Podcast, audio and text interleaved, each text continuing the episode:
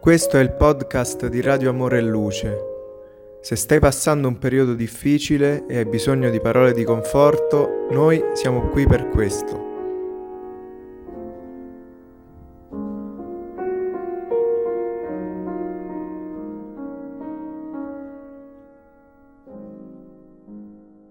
Rinuncia, capitolo quarto, il vaiolo. Seconda parte. Per quattro giorni i problemi domestici furono risolti in modo soddisfacente, nonostante i sacrifici che imponevano, ma al quinto giorno Maddalena avvertì i primi sintomi di quel male devastante. Terribilmente afflitta informò il cugino del suo stato doloroso il giovane si inquietò vivamente, predispose l'appartamento accanto a quello dello zio e cercò di tranquillizzarla, assicurandole che avrebbe svolto da solo i lavori di casa. Lei accettò l'offerta con gli occhi umidi. Erano già due giorni che aveva sensazioni fisiche preoccupanti e che desiderava riposare. Tuttavia si era astenuta dal parlargliene, obbedendo all'imperativo dei pesantissimi doveri. Tuttavia il giovane, non solo per cavalleria, ma per il grande amore che nutriva per lei, la consolò con le migliori dimostrazioni d'affetto che ella interpretò come pura fraternità. Antero, disse preoccupata, non ignoro la gravità delle condizioni di papà e non so se arriverò allo stesso stato. Non ti preoccupare, mormorò premuroso il giovane, vinceremo questa battaglia, cerchiamo di avere speranza nei giorni a venire. Prego sempre con fervore e non perderò la fede in Dio, ribatté la moglie di Cirillo con convinzione. La provvidenza divina conosce la ragione delle nostre dure prove. Siamo troppo piccini per discutere i disegni del Padre Celeste. Due cose, però ti chiedo. In quel momento la sua voce fu spezzata dai singhiozzi. Dimmi, Maddalena, che cosa non farei per te? esclamò il cugino, ansioso di confortarla con tutta la tenerezza che vibrava nella sua anima. Non lasciarmi alla mercé degli ausiliari della sanità, in caso la febbre mi oscurasse i sensi, disse commossa, perché non so cosa ne sarebbe di me nella confusione delle case di assistenza pubblica. E l'altro favore che invii un emissario a Blois per chiamare lo zio Jacques da parte mia. Non ti porteranno mai a Ruodo Forno, disse il giovane con fermezza. Finanche nel caso mi ammalassi anch'io troveremo una soluzione. Riguardo all'emissario per Blois è probabile che non si trovi un messaggero che vada e torni da Parigi, ma posso inviare una lettera al professor Jacques tramite qualche fuggitivo di mia conoscenza. Maddalena si asciugò le lacrime con un gesto triste e disse Dio ricompenserà i tuoi sacrifici fraterni. Riguardo alle spese spero che Cirillo torni dall'America prima del previsto e allora il giovane la interruppe, mormorando Non pensare alle spese. Il denaro non deve entrare nelle questioni che riguardano la nostra pace e la nostra salute. Quello stesso giorno Antero di Oviedo incontrò qualcuno che abbandonava la città verso Blois. La lettera fu spedita a Jacques Davenport con un buon compenso e un affetto speciale. Da quel momento il nipote di don Ignazio moltiplicò le proprie energie per soddisfare la necessità dei due malati, che a loro volta ricevevano le sue dimostrazioni di affetto con profonda gratitudine negli sguardi amorevoli. Padre Bourget nelle sue visite periodiche scuoteva il capo negativamente davanti a don Ignazio, il cui stato peggiorava lasciando presagire la morte. Dopo la seconda visita a Maddalena il generoso sacerdote prese da parte Antero e nel congedarsi disse Figlio, tutti i miei impegni in questa calamità pubblica sono amari e dolorosi. Ecco che ora devo compierne un altro. Antero si fece livido. La solitudine angosciava il suo spirito. Da principio sperava che Jacques e Susanna si presentassero per portare la malata a Blois, ma erano già passati otto giorni dall'invio della lettera. Tormentato cercò invano le parole con cui poter dare una risposta al sacerdote mentre quest'ultimo, notando il suo pallore, proseguì non farti prendere dallo scoraggiamento, Dio conosce i figli che lo amano nella tempesta delle amarezze e bisogna amare l'Onnipotente accettando la sua giusta volontà. Nonostante i nostri sforzi, figlio mio, non credo che il tuo vecchio zio possa vivere più di due giorni. Quanto alla giovane, si salverà soltanto perché Dio concede forze ai cuori materni che noi non possiamo comprendere. Il suo stato però è delicato e difficile. Sono quasi certo che lei guarirà dalla terribile malattia, ma non sappiamo quando potrà alzarsi dal letto. In quel momento doloroso della sua vita, Antero de Oviedo provò una profonda ribellione. Nonostante riconoscesse la buona volontà del sacerdote, provò il forte desiderio di cacciarlo via con violenza. Non potevano esserci novità diverse da quegli angoscianti pronostici. In un'altra occasione, se si fosse trovato davanti a un dottore, lo avrebbe insultato pesantemente. Ma la verità era che lui era lì circondato dallo sciagurato vaiolo, senza amici, senza nessuno. Ciò nonostante non mascherò un gesto di profondo rancore e disse Va bene, padre Bourget, capisco che lei non ha più là da fare qui. L'anziano ministro della Chiesa guardò il giovane con compassione e se ne andò. Quando si trovò nuovamente solo, il giovane spagnolo entrò in profonda meditazione e pianse disperato.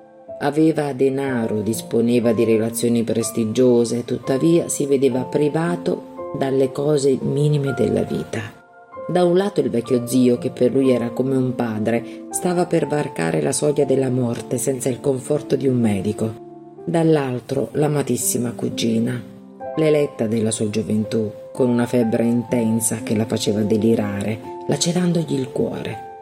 Donna Margherita, l'amica materna della sua infanzia felice, se n'era andata per sempre. I domestici avevano lasciato la casa uno dopo l'altro sotto i colpi della spietata malattia. Don Ignazio era moribondo, secondo quanto affermato da padre Bourget, e se anche Maddalena fosse partita verso le sconosciute regioni della tomba, a quel pensiero un freddo tagliente invase il suo cuore. Lei era la sua ultima speranza. Perché sopportare la permanenza in Francia se non per lei? La Spagna aveva tante altre attrattive che lo chiamavano con insistenza. Tuttavia, provava quasi piacere nei lavori pesanti di Parigi e Versailles, perché questo gli dava l'opportunità di vederla ogni giorno. Se non fosse stato per il rispetto e l'affetto verso la madre adottiva, avrebbe annientato Cirillo Davenport prima che si sposasse. Aveva tollerato le nozze con il giovane irlandese, ma non avrebbe mai rinunciato ai suoi propositi. Infine perseverava nell'affrontare la pericolosa situazione della capitale francese solo per amor suo. Nell'intimo si riconosceva capace di ogni sacrificio per don Ignazio, ma capiva che anche questo era per amore di Maddalena. L'idea che lei potesse soccombere nel vortice di quelle dure prove lo terrorizzava enormemente. Il suo cuore, ferito dalle circostanze, iniziò a perturbare la sua mente e il raziocinio. Iniziò a pensare intensamente alla situazione di Cirillo. Era possibile che il rivale non tornasse mai più dalla lontana America se ciò fosse accaduto si sarebbe consacrato all'unico tesoro della sua vita, avrebbe cercato di conquistare la cugina con le sue più nobili maniere. Avrebbe accolto con amore paterno il frutto del matrimonio con l'altro e chi poteva dirlo? Forse Maddalena avrebbe riconosciuto la sua devozione e ceduto ai suoi appelli. Questi brutti pensieri turbinavano nella sua mente e se fosse fuggito con lei verso la colonia del sud, seducendola con la promessa di incontrare il marito nel Nord America. Non sarebbe mancato il pretesto, soprattutto dopo che Don Ignazio fosse ispirato. L'unico ostacolo da considerare nell'esecuzione dell'esecrabile progetto sarebbe stata la presenza di Jacques Davenport. Ma chi poteva sapere cosa accadesse a Blois? Antero de Oviedo si passò una mano sulla fronte come a voler scacciare i piani criminosi che lo assediavano. Quasi ogni giorno riceveva gli addetti alla sanità che, guidati dal fatidico marchio, chiedevano informazioni. Qui non ci sono più malati, dichiarava invariabilmente. Una volta però uno di loro chiese perché allora insiste nel rimanere in una casa così triste? Ho le mie ragioni, sentenziò senza timori. La lotta al male proseguiva intensa, ma la seconda notte dopo le dichiarazioni di padre Bourget, Antero vide confermate le dolorose prognosi.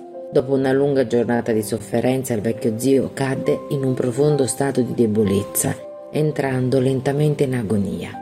Di tanto in tanto Antero correva nella stanza di Maddalena per poi tornare per stare insieme al moribondo che all'alba rese l'anima al creatore. Completamente solo, provvide a fare i necessari passi immediati, aspettando la luce del giorno per prendere le rimanenti decisioni che si erano fatte imprescindibili. Un doloroso pensiero passò per la sua mente esausta. Avrebbe lasciato Maddalena sola, febbricitante, quasi incosciente, e gli abominevoli infermieri. Si tranquillizzò con l'idea che venivano sempre di pomeriggio, che in mattinata sarebbe riuscito a dare una sepoltura più o meno dignitosa a Don Ignazio al cimitero degli innocenti. Avrebbe chiuso bene la porta, si sarebbe occupato in fretta di tutto e prima del crepuscolo sarebbe rientrato per affrontare la nuova fase di quella penosa situazione. Immerso in queste dolorose cogitazioni, Antero riposò per qualche minuto. La lettera del nipote di Don Ignazio giunse in mano al destinatario di Blois tre giorni dopo la stesura. Il bravissimo educatore si era allarmato nonostante fosse anche lui a letto colpito dalla stessa malattia, sebbene in forma assai benigna. Impossibilitato a rispondere all'appello, consultò Susanna sulla questione e la giovane rispose coraggiosamente. Appena starei meglio, disse risoluta, andrò io a Parigi per far fronte agli avvenimenti. Ma non hai paura, chiese il genitore dolcemente, perché io potrei inviare un amico da qui che sia già stato contagiato e quindi non si potrebbe infettare ancora. No, padre mio, insistette la giovane ostentando generosità. Questi casi devono essere risolti dai parenti stessi. Porterò con me Pierre e mi basterà. La nostra vicina conosce medicine preventive di primo ordine e non devo temere. Jacques Davenport rivolse alla figlia uno sguardo di sincero ringraziamento. Appena i miglioramenti del padre furono evidenti, Susanna si organizzò, chiamò il domestico di fiducia Pierre e si incamminò verso Parigi, portando sulla piccola carrozza i pochi oggetti di cui poteva aver bisogno, sia medicine che armi. Più avanzava lungo le strade, più si spaventava per la miseria e la desolazione della morte che si vedeva ovunque. Nonostante tutto il suo impegno, fu costretta a pernottare in uno dei posti di rifornimento vicino alla città e arrivò alle porte di Parigi soltanto la mattina seguente. Davanti alla casa dei Villami, la Saint-Honoré consegnò le redini al compagno e si diresse verso la porta marchiata, un poco commossa. Bussò inutilmente Cosa era successo? Provò invano a forzare la porta che sembrava chiusa ermeticamente. Non si arrese, girò l'angolo della casa verso il giardino. Preoccupata, mise tutta la sua forza per aprire la finestra più vicina, finché questa si spalancò, offrendole un facile passaggio. Appena entrata le parve tutto deserto e questo la intimorì nonostante il coraggio che la caratterizzava. Sapeva il pericolo che correva, ma non esitò. Dopo pochi passi entrò nella stanza dove il cadavere del vecchio nobiluomo giaceva, deformato, sul letto. Non poté evitare un gesto di spavento. Aveva l'impressione di essere entrata in una tomba. Represse le emozioni più forti e avanzò verso la stanza accanto, occupata da Maddalena. La situazione della sposa di Cirillo la impressionò profondamente. La figlia di don Ignazio dormiva un sonno di singolare spossatezza. Nonostante fosse nella fase eruttiva in cui i dolorosi fenomeni del periodo di incubazione si sarebbero dovuti attenuare, Maddalena Villamin era estremamente prostrata sotto il fuoco di una febbre altissima. Mosche terribili si posavano sul suo viso lacerato senza che lei reagisse minimamente. Susanna si protese verso la rivale, profondamente impressionata. Dov'era Antero de Oviedo? Intuitivamente giunse alla conclusione che il giovane fosse al cimitero degli innocenti per provvedere a una degna sepoltura per don Ignazio. La desolazione della casa le turbava l'anima, sentiva il bisogno di qualcuno con cui condividere la propria angoscia. Tornò alla porta, uscì sulla strada, desiderosa di consultare il vicinato. Pierre disse risoluta al servitore: Ho bisogno di raccogliere informazioni nelle case vicine. Ti raccomando di sorvegliare bene l'animale e anche questa casa. Appena arriva qualcuno cercami senza indugiare. Mentre il domestico faceva un cenno di obbedienza, Susanna iniziò a esplorare i dintorni, ma tutte le porte erano silenziose e impenetrabili. L'epidemia aveva diffuso il terrore, svuotato le case, inoltre gli abitanti di Parigi non conoscevano la solidarietà fraterna della tranquilla Blois. La giovane però non si perse d'animo, bussava, chiamava, insisteva. Mentre si trovava davanti alla porta di una casa più lontana, ecco giungere Pierre ansimante. Affrettatevi perché un gruppo di cinque uomini, dopo aver visto il marchio rosso, hanno buttato giù la porta e sono entrati in casa. Susanna tornò indietro di corsa. Sulla pubblica via c'erano delle carrozze chiuse, ferme. Un lampo comprese che quegli spregevoli veicoli raccoglievano i morti del mattino. Profondamente disgustata dalla leggerezza con cui agivano le squadre di soccorso, la cugina di Cirillo entrò audacemente in casa. Due uomini nerboruti avevano iniziato a spostare il cadavere di don Ignazio Vilamil, mentre gli altri tre provavano ad alzare Maddalena, allontanandola dal letto. Cosa state facendo? esclamò in un grido energico e acuto. Nel sentire quella voce aggressiva gli invasori tremarono. Immediatamente fermarono il lugubre compito e si avvicinarono alla giovane come rispondendo a una voce di comando. In un batter d'occhio Susanna si rese conto che erano lavoratori rudi e avvinazzati. Signora, esclamò quello che sembrava il capo della banda, per ordine del preposto aiutiamo a rimuovere e a seppellire i cadaveri. Ma si seppelliscono persone vive a Parigi? A questa domanda, formulata in tono energico, i miserabili incaricati dei servizi funebri si scambiarono sguardi intimoriti. Ma qui ci sono due morti, rispose l'uomo timidamente. In quel momento Susanna fu assalita da un sinistro pensiero e se avesse permesso che la detestata rivale fosse portata via come un cadavere in quelle miserabili ambulanze, non sarebbe stato un modo pratico per liberarsi dell'odiata nemica Maddalena era coperta di mosche senza più reagire. Il suo corpo, bollente di febbre, sembrava insensibile. Il suo cupo attentato non avrebbe avuto testimoni, ma l'idea del crimine le ripugnò. Lottò contro la tentazione dei suoi più bassi istinti e urlò ad alta voce, energica, come per spaventare il genio perverso che pretendeva di condizionarla. Indietro, corpi malvagi, non vedete dunque che questa donna è ancora viva? Quell'esclamazione fu gridata in maniera così violenta che quegli infelici tremarono umiliati.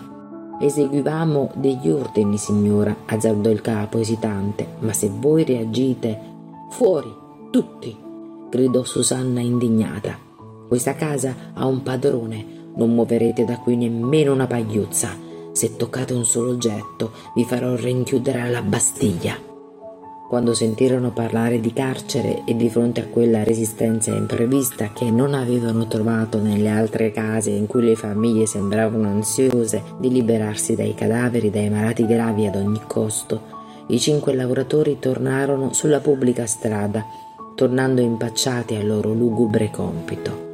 Una volta sola la figlia di Jacques comprese che non doveva rimanere inattiva. L'idea che avrebbe potuto liberarsi di Maddalena adesso la perseguitava terribilmente. Se la figlia di Don Ignazio fosse morta, lei sarebbe stata libera di conquistare Cirillo in America. Avrebbe convinto il padre a partire verso la colonia lontana avrebbe cercato di sostituire la rivale nel cuore del cugino che non riusciva a dimenticare. Provando immenso timore per le idee che le passavano per la testa e che erano forti appelli al crimine, Rifletté che era necessario trovare Antero per prendere le decisioni che la situazione richiedeva. Se non era fuggito da Parigi era sicuramente al cimitero degli innocenti. Era la sola spiegazione plausibile che giustificasse la sua assenza in quell'ambiente di dolore infinito. Urgeva trovarlo. Avrebbe potuto inviare Pierre a cercarlo, ma il servitore non lo conosceva. Decise di cercarlo personalmente. Ordinando al rude aiutante di fare la guardia alla porta dei Villamil con l'arma in pugno, Susanna concluse: Non t'allontanare da qui per nessun motivo. E dopo avergli descritto Antero dicendogli che era l'unica persona autorizzata a varcare quella porta, prese la carrozza e frustò l'animale al galoppo in direzione del cimitero degli innocenti. La cugina di Cirillo non si sbagliava. In portineria trovò il nipote di don Ignazio che aspettava il suo turno per parlare con un grasso abate arrivato da poco. Antero accolse la giovane con infinita gioia. Finalmente era arrivato qualcuno con cui poter condividere i doveri e le angosce. Susanna gli raccontò la vicenda di quella mattina e notando la sua giusta inquietudine, lui informò che ora la porta d'ingresso era sotto la sorveglianza del suo fedele servitore. Il giovane raccontò le lotte e le amarezze che aveva vissuto finché l'ecclesiastico, un vecchietto amabile e bonario, dal viso segnato spietatamente dal vaiolo, lo chiamò per prendere nota delle sue dichiarazioni. Si avvicinarono. Molto lavoro, reverendo? chiese la giovane cercando di ammorbidire la triste situazione. Ah sì, figlia mia, sono qui da tre lunghi giorni senza compagni che possano sostituirmi. Meno male che ho già avuto la perfida malattia che ci sta punendo con tanta severità. L'abate Monteregli aprì un taccuino di appunti provvisori. Susanna sbirciò curiosamente i nomi delle ultime persone sepolte. Tra i morti del giorno precedente lesse un nome che ai suoi occhi rappresentava un'impressionante coincidenza. Maddalena Vilar, spagnola, proveniente dalla periferia di Saint-Honoré, ventenne. Susanna smise di ascoltare le dichiarazioni di Antero al sovrintendente della grande struttura funeraria per pensare solo alle idee stravaganti che dominavano il suo tormentato cervello. Aveva difeso la rivale contro gli infami infermieri, ma ora non voleva perdere l'occasione di ripetere il grande tentativo, seguendo le sue passioni inferiori aveva reagito all'impulso criminoso di gettare la moglie di Cirillo tra i cadaveri destinati alla fossa comune. Adesso pensava che, se il nuovo piano rappresentava una colpa, questa non era poi così grave ai suoi occhi. Il nome della morta casualmente registrato lì le suggeriva un elenco di progetti nefandi. D'ora in poi la rivale avrebbe potuto essere considerata morta se Antero d'Oviedo avesse aderito ai suoi propositi. Sarebbe bastato cambiare il nome Villar in Villamil. Inoltre, nello scenario della sua meschina passione, questo provvedimento sarebbe stata una sorta di rettifica del destino. Giammai avrebbe potuto amare un altro uomo se non Cirillo Davenport. Il nipote di don Ignazio Villamil a sua volta, secondo quanto le aveva confessato, giammai si sarebbe unito a un'altra donna che non fosse Maddalena L'idea la inebriava, il sottile veleno della tentazione la pervase completamente. Attese con ansia che il giovane terminasse di parlare con l'abate Montreuil e mentre lui stava per accomiatarsi gli chiese un minuto di attenzione su una questione di grande importanza per entrambi. Antero acconsentì curioso e disponibile. Allontanatisi di pochi passi fino all'ombra del vecchio muro, Susanna iniziò con discrezione. Non ho mai pensato tanto alla tua situazione come adesso. Donna Margherita non è più di questo mondo. Tuo zio se n'è appena andato e Maddalena ha bisogno delle tue cure. Non pensi mai alle lotte che ti aspettano. Da quando mi hai confidato le tue sofferenze interiori in cambio della mia fiducia fraterna, ho riflettuto sull'insoddisfazione della tua anima generosa. Sì, tutto questo è vero, confermò lui con un sospiro. Questa situazione mi impressiona e mi commuove perché le tue aspirazioni inappagate sono uguali alle mie. Io soffro ancora di più perché sono convinta che Cirillo abbia sposato Maddalena per capriccio. Mio cugino non potrà mai amarla e certa di questo vedo anche te incapace di amare un'altra donna. La giovane di Blois percepiva il profondo effetto delle sue parole. Mostrandosi profondamente riconoscente, il nipote di Don Ignazio giunse. Siamo pienamente d'accordo. Lei colse l'occasione per lanciare la grande domanda. Non sarebbe forse giusto rettificare un così avaro destino con le nostre stesse mani? Il giovane che da due giorni rifletteva sul modo migliore per sottrarre Maddalena al marito emigrato, nonostante l'intima lotta per liberarsi da un simile suggerimento, chiese attonito: Rettificare, ma come? Non sarà così difficile, mormorò ansimando la giovane e iniziò ad esporre il piano che dominava la sua mente appassionata. Avrebbero pagato l'abate a Montreuil per correggere l'ortografia del nome della donna seppellita il giorno prima, Maddalena Villamil e non Villar, a tutti gli effetti. Avrebbero ricoperto il sepolcro con addobbi preziosi prima che eventuali interessati potessero scoprire l'inganno. A casa invece avrebbero trattato la malata con immutato affetto e appena fosse migliorata le avrebbero notificato tramite lettera che lei, Susanna, avrebbe spedito da Blois che Cirillo era morto in naufragio prima di arrivare in terra americana. Naturalmente Maddalena ne avrebbe sofferto moltissimo, ma Antero si sarebbe preoccupato di distrarla portandola in Spagna o addirittura nella colonia sudamericana dove aveva dei parenti. Lei, Susanna, avrebbe costretto l'anziano padre a partire e avrebbe cercato di rinnovare i suoi ideali amorosi con l'uomo che amava, mentre lui, Antero, avrebbe conquistato la cugina prospettandole un sorridente futuro. Il giovane castigliano era estasiato. Dopotutto non era ciò che aveva invano cercato di scogitare. Aveva bramato un piano astuto che solo ora gli appariva per ispirazione di Susanna, lì in mezzo ai sepolcri, dove non vi erano occhi né orecchie umane capaci di accogliere il terribile segreto. Con lo sguardo fisso, astratto da ogni altro pensiero, sperimentava il rinnovarsi delle pulsioni represse.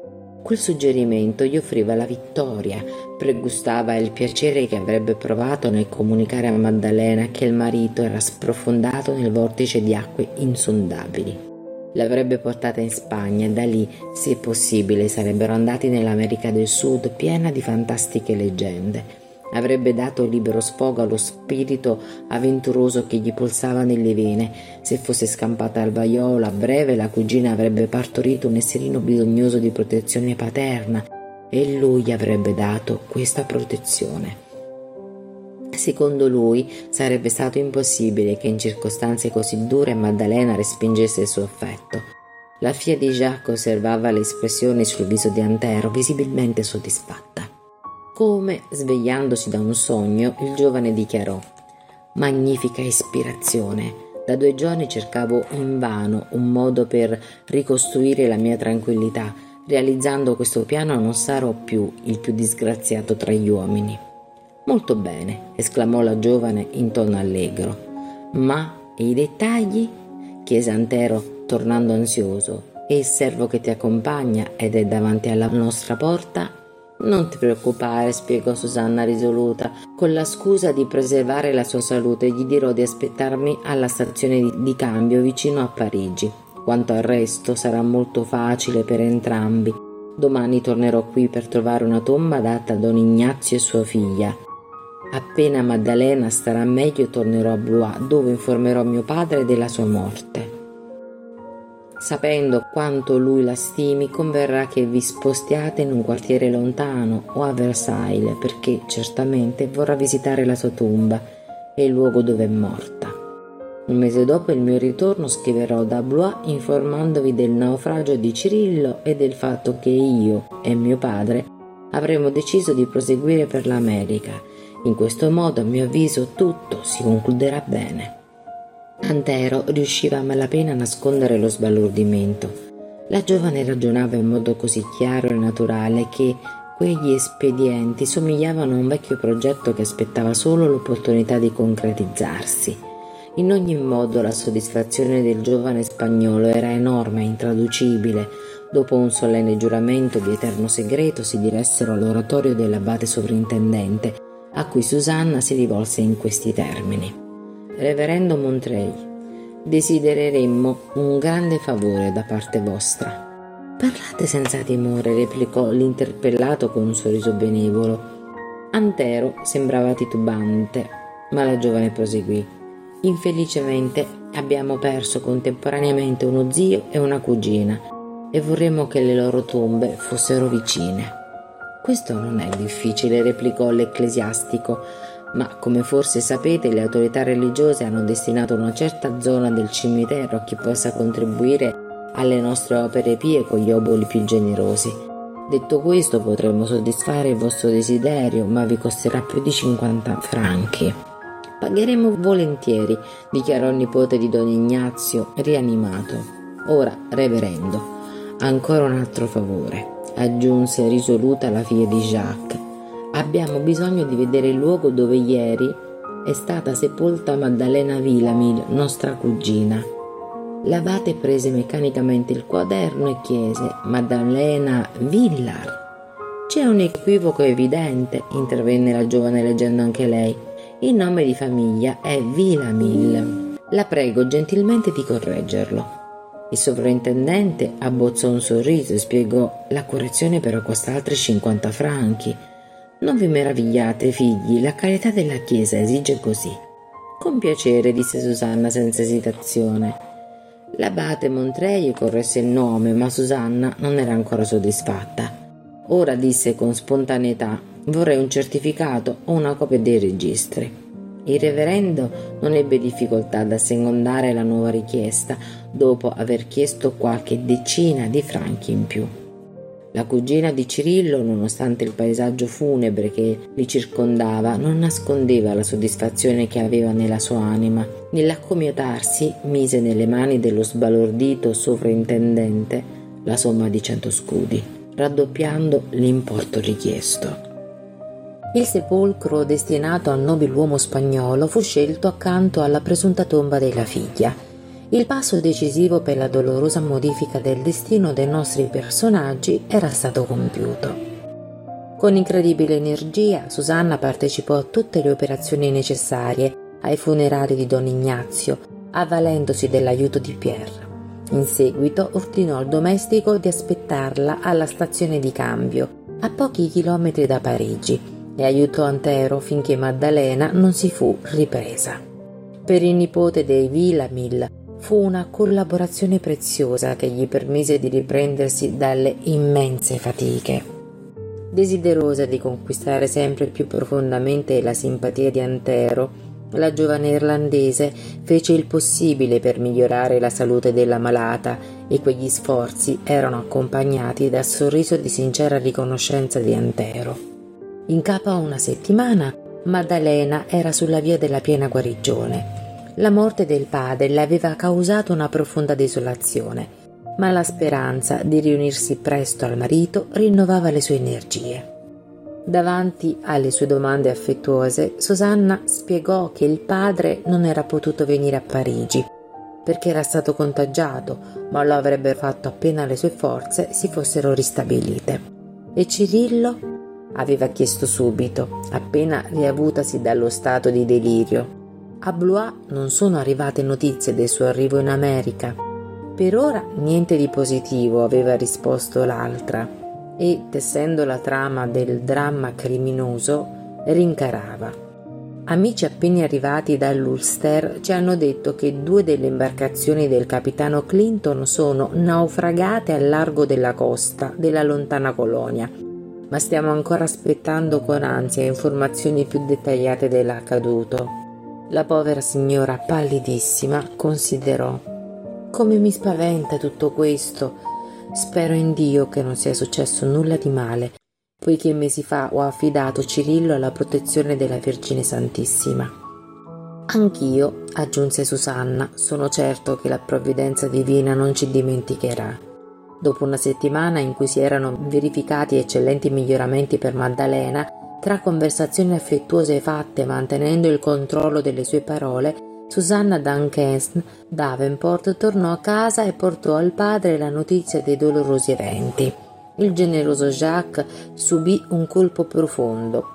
Nell'apprendere che i Vilami erano scomparsi in circostanze così tragiche, si sentì inconsolabile rivedeva ancora l'immagine della rassegnazione silenziosa di Maddalena per la morte di donna Margherita e ricordava con sgomento il modo in cui aveva insistito perché lei lo accompagnasse a Blois.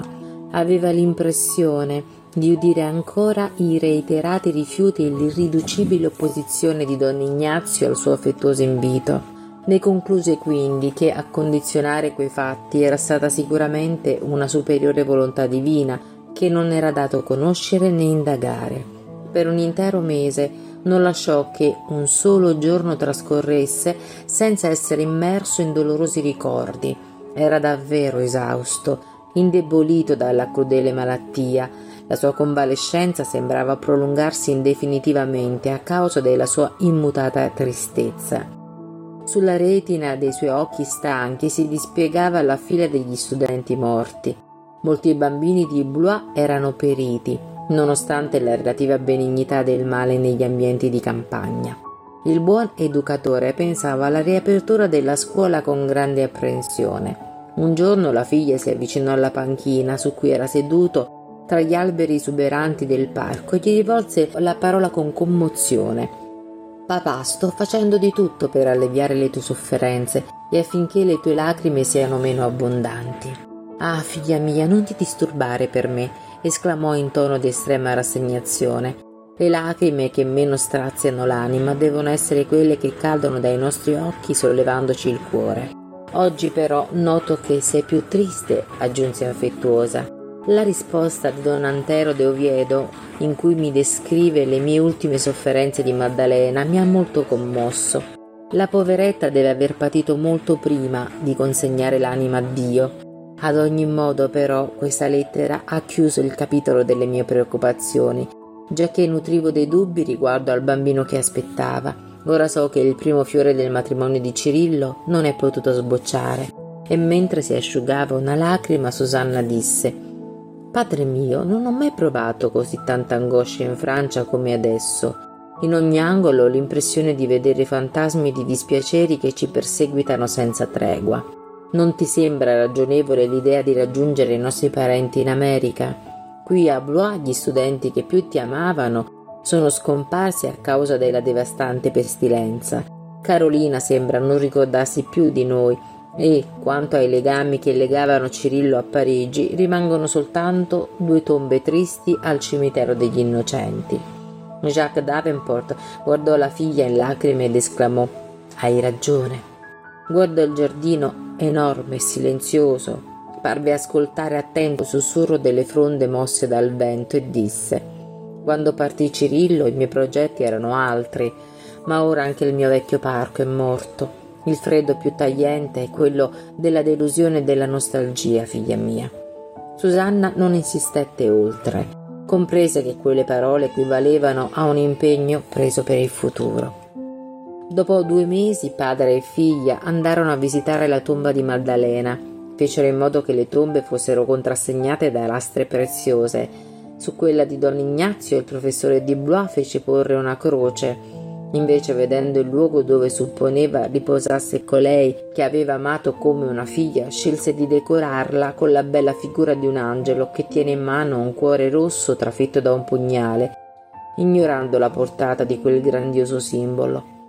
Fecero anche incidere epitaffi di nostalgia e fede con frasi amorevoli. Jacques volle anche visitare la casa di Saint-Honoré, dove avevano avuto luogo i luttuosi avvenimenti, Trovandola chiusa, chiese ai vicini notizie della servitù, dato che Antero de Oviedo, nella lettera che aveva inviato a Blois da Versailles, comunicava la sua decisione di tornare in Spagna al più presto. Fabiana era deceduta, ma l'altra domestica e il maggiordomo erano riusciti a sfuggire alla morte. Il professore fece loro visita presso l'abitazione di Saint-Geneviève, dove lavoravano adesso ed entrambi dissero di essere stati informati da Antero della morte della giovane signora e del vecchio padrone, di quali ricordavano piangendo la scomparsa. Dopo il ritorno di Susanna Blois a Parigi la situazione si fece sempre più triste e strana per Maddalena, incapace di valutare tutta la trama dolorosa che oscurava il suo destino. Il suo stato di salute generale era migliorato, eppure, come aveva predetto padre Bourget, i suoi piedi erano diventati inerti, quasi paralizzati. Quando restava ferma i dolori si attenuavano, ma appena tentava di alzarsi e camminare insorgevano subito strane sensazioni che la costringevano a tornare a letto. Il cugino si scioglieva in cure e attenzioni. Non appena Susanna era tornata alla casa paterna, aveva predisposto il loro trasferimento a Versailles con il consenso della malata ella stessa ansiosa di cambiare ambiente nella speranza di alleviare il malessere fisico. Il nipote di don Ignazio si era occupato anche di far sapere agli amici più intimi dei Villamil, come ad esempio le famiglie di Colette e Cecilia, della morte del vecchio nobiluomo e di sua figlia. informandoli sul luogo delle rispettive tombe nel cimitero degli innocenti. Aveva dato le stesse informazioni ai vicini di casa ed anche ai vecchi domestici nel caso fossero scampati al martirio di Rua do Forno. Dopo aver predisposto ogni cosa con acume psicologico, aveva messo in atto il trasferimento a Versailles di notte, approfittando della confusione che ancora regnava nel quartiere caotico per le conseguenze della devastante epidemia. All'alba di una bellissima giornata, Antero arrivò con la convalescente nella cittadina di Corté, dove si stabilì in una confortevole casa di periferia. Il bisogno di una domestica di fiducia era la cosa più urgente. Un amico gli aveva indicato Dolores, un'orfana castigliana che aveva perso la madre tra i monti di Vincennes ed era rimasta l'unica persona in vita della sua famiglia. La povera creatura era stata raccolta mezza morta sulla strada di Evry mentre cercava di sfuggire alla triste situazione parigina. Ora era quasi guarita e avrebbe potuto prestare un ottimo servizio. Il nipote di don Ignazio la cercò e in questa giovane ventenne dalla pelle scura, poiché discendeva da un padre in precedenza schiavo, trovò una compagna devota per Maddalena, che la accolse a braccia aperte, con un sincero trasporto di consolazione e di gioia. Nonostante le cure di cui era circondata, la moglie di Cirillo non riusciva a dissimulare la sorpresa causata dalla mancanza di notizie del professore di Blois. Gli aveva scritto due lunghe lettere, ma non poteva certo immaginare che fossero state distrutte dal cugino incaricato di spedirle, e per questo il suo cuore era inquieto. Dopo qualche mese venne alla luce sua figlia, grazie anche alle amorevoli cure di Dolores, che si era rivelata una sorella servizievole e devota anche nelle più piccole cose. L'avvenimento riempì la casa di un blando conforto e Maddalena, guardando con infinito affetto la neonata che teneva in braccio, la chiamò Alcione, pronunciando per la prima volta il suo nome. Scrisse una lunga lettera a Jacques, consegnandola al cugino, che la ridusse in cenere pochi istanti dopo. Antero era già molto preoccupato per il ritardo del messaggio da Blois che avrebbe annunciato la presunta scomparsa di Cirillo. Solamente un mese dopo la nascita della bambina giunse a Versailles una lunga lettera di Susanna che comunicava a nome di Jacques il presunto decesso di Cirillo Davenport. La missiva si articolava in dolorose considerazioni mentre cercava di consolare la vedova nel suo grande dolore. La giovane comunicava inoltre la sua decisione di trasferirsi in Irlanda, dove il padre desiderava raggiungere alcuni parenti e aspettare lì la fine della sua vita Prometteva di scriverle in futuro per darle informazioni più dettagliate sulla sua nuova situazione. Fingendosi commosso, Antero lesse la lettera alla povera fanciulla, la quale non desiderava altro che morire proprio lì, nell'immensità della sua sfortuna. Quasi paralizzata, Maddalena Villamil fu costretta a piangere davanti al cugino e a Dolores, che cercavano invano di consolarla. Si sentiva abbandonata e sola al mondo Cirillo era la sua ultima speranza sulla terra. Con il cuore soffocato dall'angoscia ricordò la sua infanzia e la prima giovinezza colmate dalle cure della madre e ricordò la figura del mendicante di Granada che le aveva predetto delusioni e amarezza nel suo futuro. Era inferma, senza alcun sostegno affettuoso, e si sentiva la più sfortunata delle creature. Invano la nuova domestica la circondava di gentilezze amorevoli quella sera Antero le si avvicinò profondamente commosso, dicendole con dolcezza Maddalena, non tutto è perduto. Non mi resta più nulla, mormorò tra le lacrime. Ho sempre lottato coraggiosamente contro le avversità. Ma adesso il cugino le sedette accanto e continuò sei giovane, Dio non ti negherà la salute per riconquistare una felicità che sembra distrutta. Potrai contare su di me in ogni circostanza. Sono anche un uomo e non mi mancano le energie per vincere le battaglie più aspre. La cugina lo guardò attraverso il velo delle lacrime per confrontare la differenza dell'espressione magnetica di quelle parole con i vividi ricordi del marito. Anche Cirillo le parlava così nei momenti tristi, ma i suoi gesti ed anche l'intonazione erano profondamente diversi. In un attimo comprese fin dove voleva spingersi Antero e riconobbe che avrebbe potuto stimarlo come un fratello, Tuttavia non avrebbe mai potuto accettare il suo sogno coniugale di altri tempi. Non dubito della tua preziosa amicizia, chiarì la presunta vedova con delicatezza fraterna, ma la morte di Cirillo mi ha distrutta per sempre. Ma hai una figlia che esige le tue cure, disse lui, ingelosito, facendo appello ai suoi sentimenti di madre. Maddalena prese in braccio Alcione come cercasse l'ultimo motivo che la legava al mondo, mentre il giovane continuava. Non lasciarti abbattere da sentimenti transitori, la luce torna nel cielo tutti i giorni, la gioia si rinnova sempre, la felicità tornerà dopo i giorni amari di adattamento alle nuove abitudini. Penso ai molti dolori che ci hanno messo alla prova in Francia, anche io sono ansioso di cambiare vita. Dimmi una sola parola e ti porterò dove vuoi. Non ti piacerebbe andare nella nostra amata Spagna? Se vuoi torneremo a Granada per ricordare la nostra infanzia felice e spensierata. Vedremo di nuovo il cielo della nostra patria e Alcione crescerà all'ombra del nostro affetto. A queste parole commoventi, Maddalena avrebbe voluto dire che desiderava andare a Blois immediatamente per inginocchiarsi ai piedi di Jacques implorando di non abbandonarla con la sua bambina. Lo avrebbe supplicato di portarla con sé in Irlanda dopo aver condiviso con lui il suo grande amore. Allora avrebbe potuto aspettare tranquillamente la morte affidandogli Alcione come sua stessa figlia. Tuttavia ricordò che l'educatore e Susanna erano stati molto riservati nella loro dolorosa missiva. Sicuramente erano entrambi consapevoli dell'enormità della sua angoscia e delle difficoltà che stava attraversando. Eppure non l'avevano invitata ad accompagnarli in Irlanda. Non sarebbe stato giusto disturbarli. Oltretutto aveva ben chiari i ricordi della difficile fase affrontata in occasione della malattia di sua madre Certamente lo zio di Cirillo avrebbe accolto le sue suppliche con la sua innata bontà, ma pensò che Susanna avrebbe potuto risponderle come la signora di Saint Médard, dopo aver molto riflettuto, disse Comprendo che mia figlia abbia bisogno della mia costante assistenza che non devo scoraggiarmi, ma la verità è che mi sento disorientata e malata. Come posso affrontare i cambiamenti se nemmeno riesco a muovermi? E a cosa serviranno mai le carrozze? disse lui intenerito. Possiamo partire quando vuoi, Alcione avrà il mio affetto paterno e quando ti sarà ristabilita riconoscerai che la felicità è infinite modalità. Maddalena si concentrò un momento e dichiarò i cambiamenti sono inutili quando si soffre di un male incurabile, ma se fosse possibile partirei per il Connecticut per riuscire ad avere le ultime notizie di Cirillo. La lettera di Blois raccontava che il naufragio è avvenuto al largo delle coste della colonia.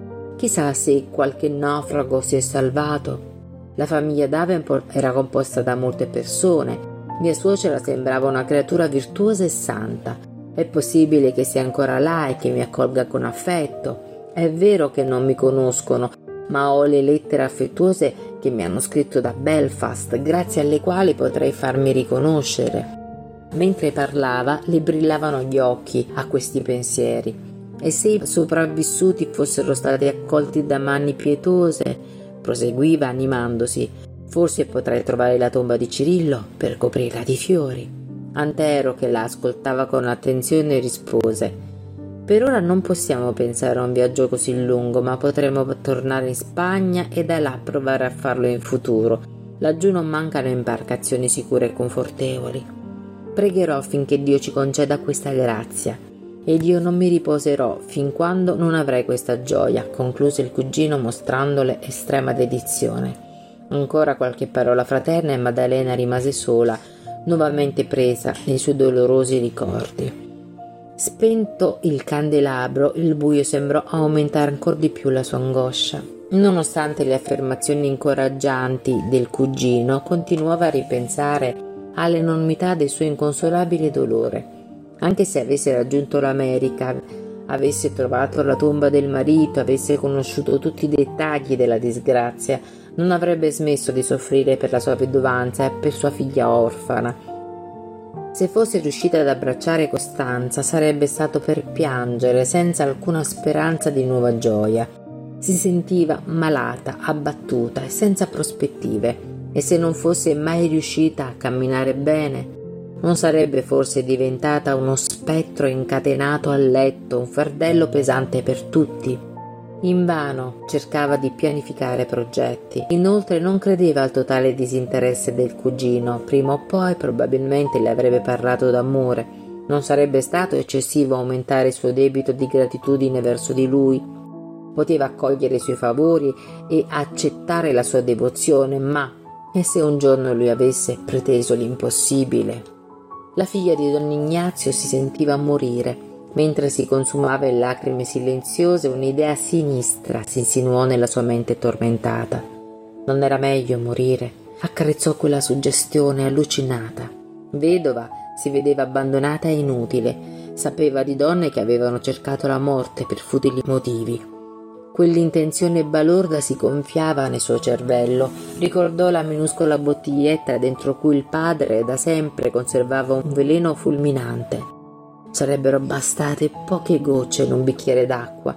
Se non le fosse stato possibile fare pochi passi trascinandosi, avrebbe chiesto a Dolores di portarglielo come se fosse stato un semplice tranquillante per conciliare il sonno. In questo modo non sarebbe più stata un peso per nessuno, non avrebbe dovuto temere l'indefinibile influenza di Antero né supplicare la pietà dei Davenport.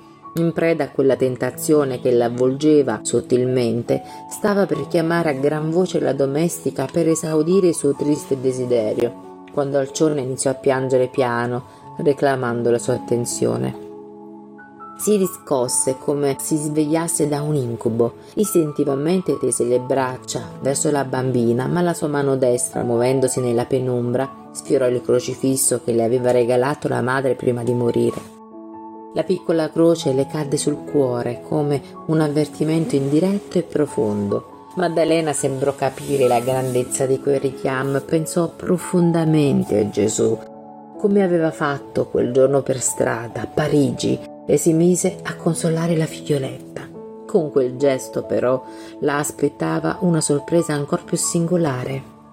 Alcione muoveva le braccia come se la cercasse con ansia e appena si sentì avvolta nel suo abbraccio tenero si aggrappò al suo collo stringendolo con le delicate manine. La povera madre ebbe l'impressione che la neonata chiedesse aiuto e cercasse un dolce rifugio nel grembo della madre. Comprese il silenzioso messaggio di Dio sin nel profondo del cuore.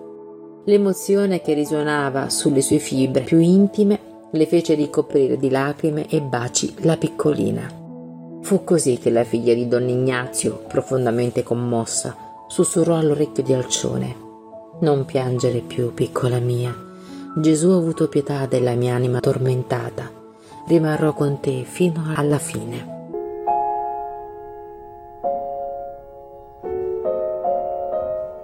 Se ti è piaciuto il nostro messaggio, iscriviti al nostro canale per non perderti i prossimi episodi. A presto!